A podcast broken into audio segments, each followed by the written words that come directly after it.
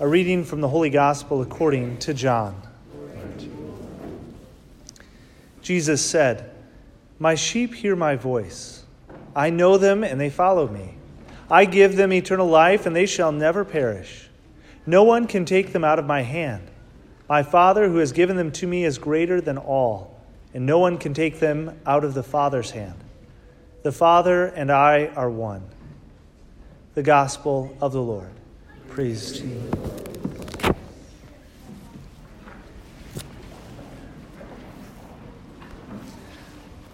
What's a nice little short gospel, right?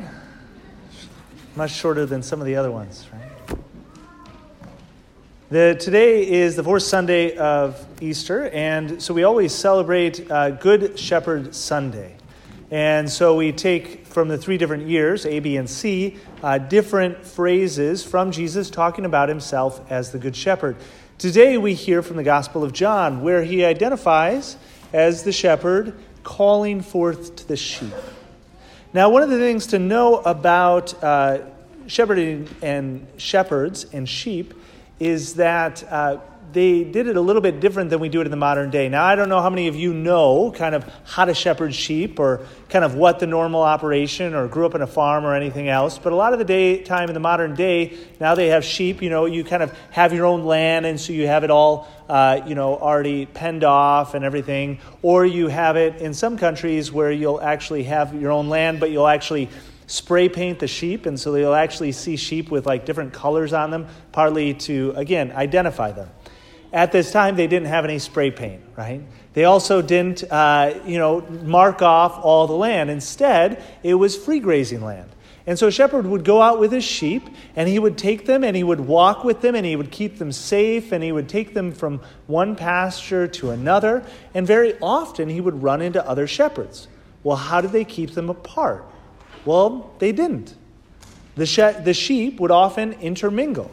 And at night, especially, they would often share, kind of keeping the watch with other shepherds so that, uh, you know, kind of able to have a whole bunch of sheep in one area, sometimes in the same pen, and they would have multiple shepherds who would keep watch. What, well, how did they get them out? Well, they didn't have collars, they didn't have, again, these different identifications. What they had was their voice.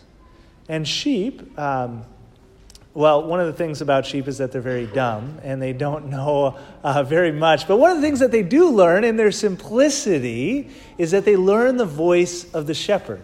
Because from the very birth, their shepherd starts talking to them. And they, they talk to them and make a certain noise that all the sheep know. And so, when they're all together and the shepherd is ready to take them out or to take them somewhere else, the shepherd would just start uh, speaking to them making his noise that his sheep knew and the other sheep didn't. And so the other sheep would ignore it, but the sheep who knew the voice of the shepherd would follow the shepherd at that point, right? And so what was required was the sheep to know the voice of the shepherd. And it was by knowing the voice of the shepherd, by following them and trusting them, that they were led to new grass, to greener pastures, and to be led in, in a way of flourishing. Now, Jesus identifies as the good shepherd, but he also identifies us as the sheep, right? And like I said earlier, the sheep sometimes are, are pretty dumb, right? We need, we need some protection. We need some help as well in that, that there are ravenous wolves and there are other shepherds that would love to take us as well. Because, right, as they have more sheep, they get more income. So there are plenty of shepherds out there who are calling and making noise and want us to be part of their fold. However, we need to listen to the voice of Jesus. However, the voice of Jesus is sometimes a lot more subtle than the other voices and the other shepherds of the world.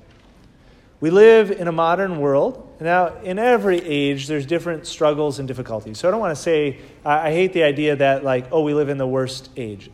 A lot of ways, we live in one of the best ages, but we also live in a particularly difficult age in many ways. And one of the ways that we live difficult, in a difficult way in this modern age is we live in an age of noise. We live in an age when every single moment of our life can be taken up by noise. Now, in some ways, I'm talking about just the noise of music, of TV, of Facebook and TikTok, but also the noise of notifications the noise of anxiety, the noise of FOMO, right? The fear of missing out.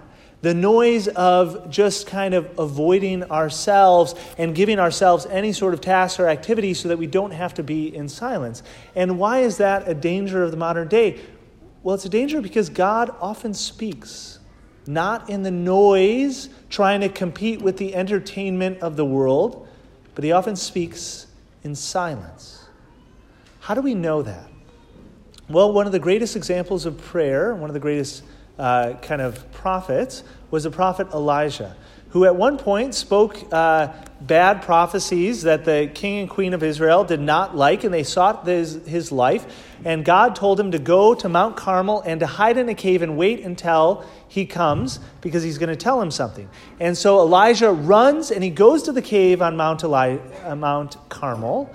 And there he's hiding, he's waiting for the voice of God. He's waiting for God to speak to him. And initially, he sees this, he hears this loud, driving wind that actually is so strong that it's breaking rocks. And he says, Well, God must be in this wind, right? Think of the power of God. He must be in this. And he goes out, and, and it's not God. He, it's not God in the wind. So he goes back in. And then there's an earthquake. And of course, God is powerful enough to cause earthquakes. And so he goes out and he says, Surely this is God, right? This is God and his voice being heard. And so he goes out to listen to God, and God's not in the earthquake. And then a fire begins and it rages and it's powerful and it's consuming. And he says, Well, this must be God. And so he goes out, but God's not in the fire. And then after that, there's a small, whispering, silent noise. It's hard to translate exactly what the Hebrew says. But it's this noise that's also silent in a whispering voice. And it's in that that he finally says, and that was the voice of God. That was when God was speaking to him. And we know that God is powerful enough to speak to us in powerful ways in earthquakes and fires, right? And the wind and in, in big ways. But he often chooses in our life and in the world to not be an overpowering shepherd who yells in our face, but one who knocks at the door. And one who wants to speak to us and not uh, overcome us or, or violate our free will, but one who invites us and speaks to us all the time and is always there for us, but especially in the silence. And so, as we kind of look at our life, I would just encourage us to be able to say, do we give God space and time and silence to actually hear his voice? Do we give him that time? Now, I know that Lent is often a time to focus on prayer and fasting and almsgiving, but every single time, as a Christian, we need to be developing our love of God and love of neighbor. We need to be drawing into deeper relationship with Him, and prayer, especially, is one of those ways that we do that. And so it's not just Lent as a time to focus on prayer, but it's every moment of Christian life to continue to develop. Now, again, wherever we are, I don't expect us to all of a sudden all to be praying in a holy hour in silence uh, tomorrow, right? Or today. But I do expect us to hopefully build on what we already have, okay? And hopefully you have more than me. I'll, I'll give you a little example of what not to do.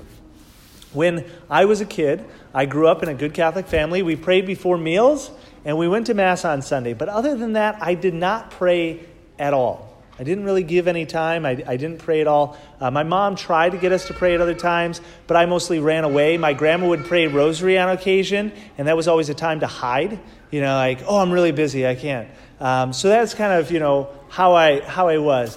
When I was in high school, I was trying to figure out where to go to college. I'd been accepted to two different places, and uh, my mom had helped me walk, work, walk through the pros and cons. And, and then finally, at a point of just kind of being overwhelmed and everything else, and I couldn't make a decision, she, as a good holy woman that she is, she said, Well, have you prayed about it?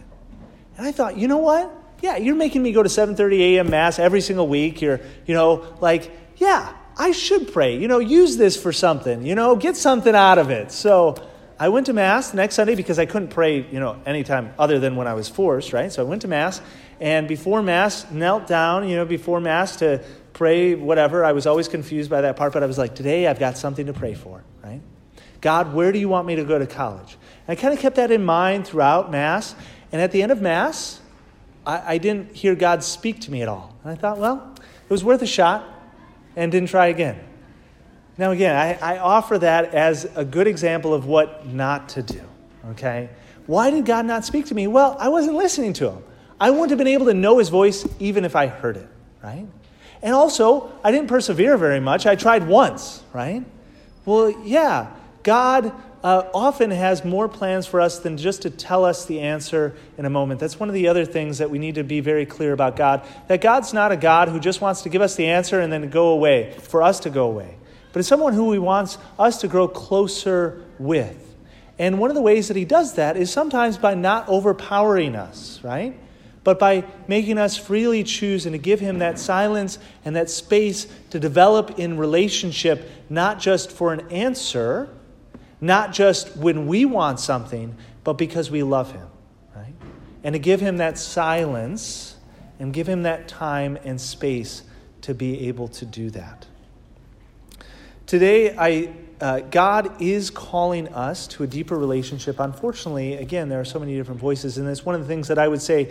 Uh, today, we have a huge, sharp decrease in vocations, and that's not a re- that's not a reason because God is calling less people to holiness, but because less people are listening. Now, when I say vocations, I think many of you probably jump to the conclusion right away of priesthood.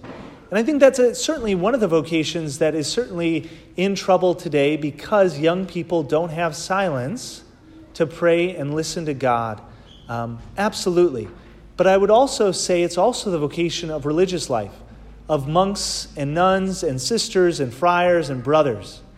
That also people aren't responding because they're not comfortable with silence. They're not open to silence or the will of God because they don't listen to his voice, because there are other shepherds who are so willing to fill in all the space of our day. But I would also say that's really important for our modern day is also the vocation of marriage. Now, there's a difference in, in different marriages. There's a worldly marriage out of convenience and a contract, and there's a Christian marriage, which is a vocation and a sacrament, which is before the church and entering into a covenantal relationship for the good of the spouses and the procreation and education of children. And many people in the modern day enter into marriage and kind of in a way that is, again, not of a vocation, one of listening to the Word of God and being called into marriage, but one simply out of the world. Well, it's the next step, it's what you do. Well, no.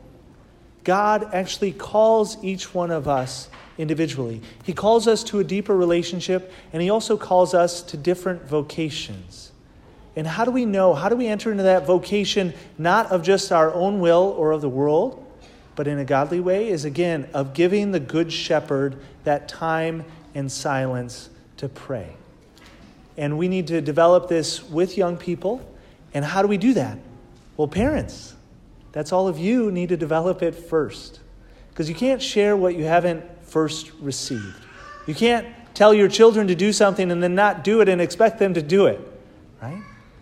Where is the biggest lacking in the church today? You know, certainly we can complain about children or people not responding, but really it all begins with us, right? It needs to begin with us giving God that time first of silence to listen to Him, and then other people will be able to follow us and to be able to also become disciples of Jesus Christ in that.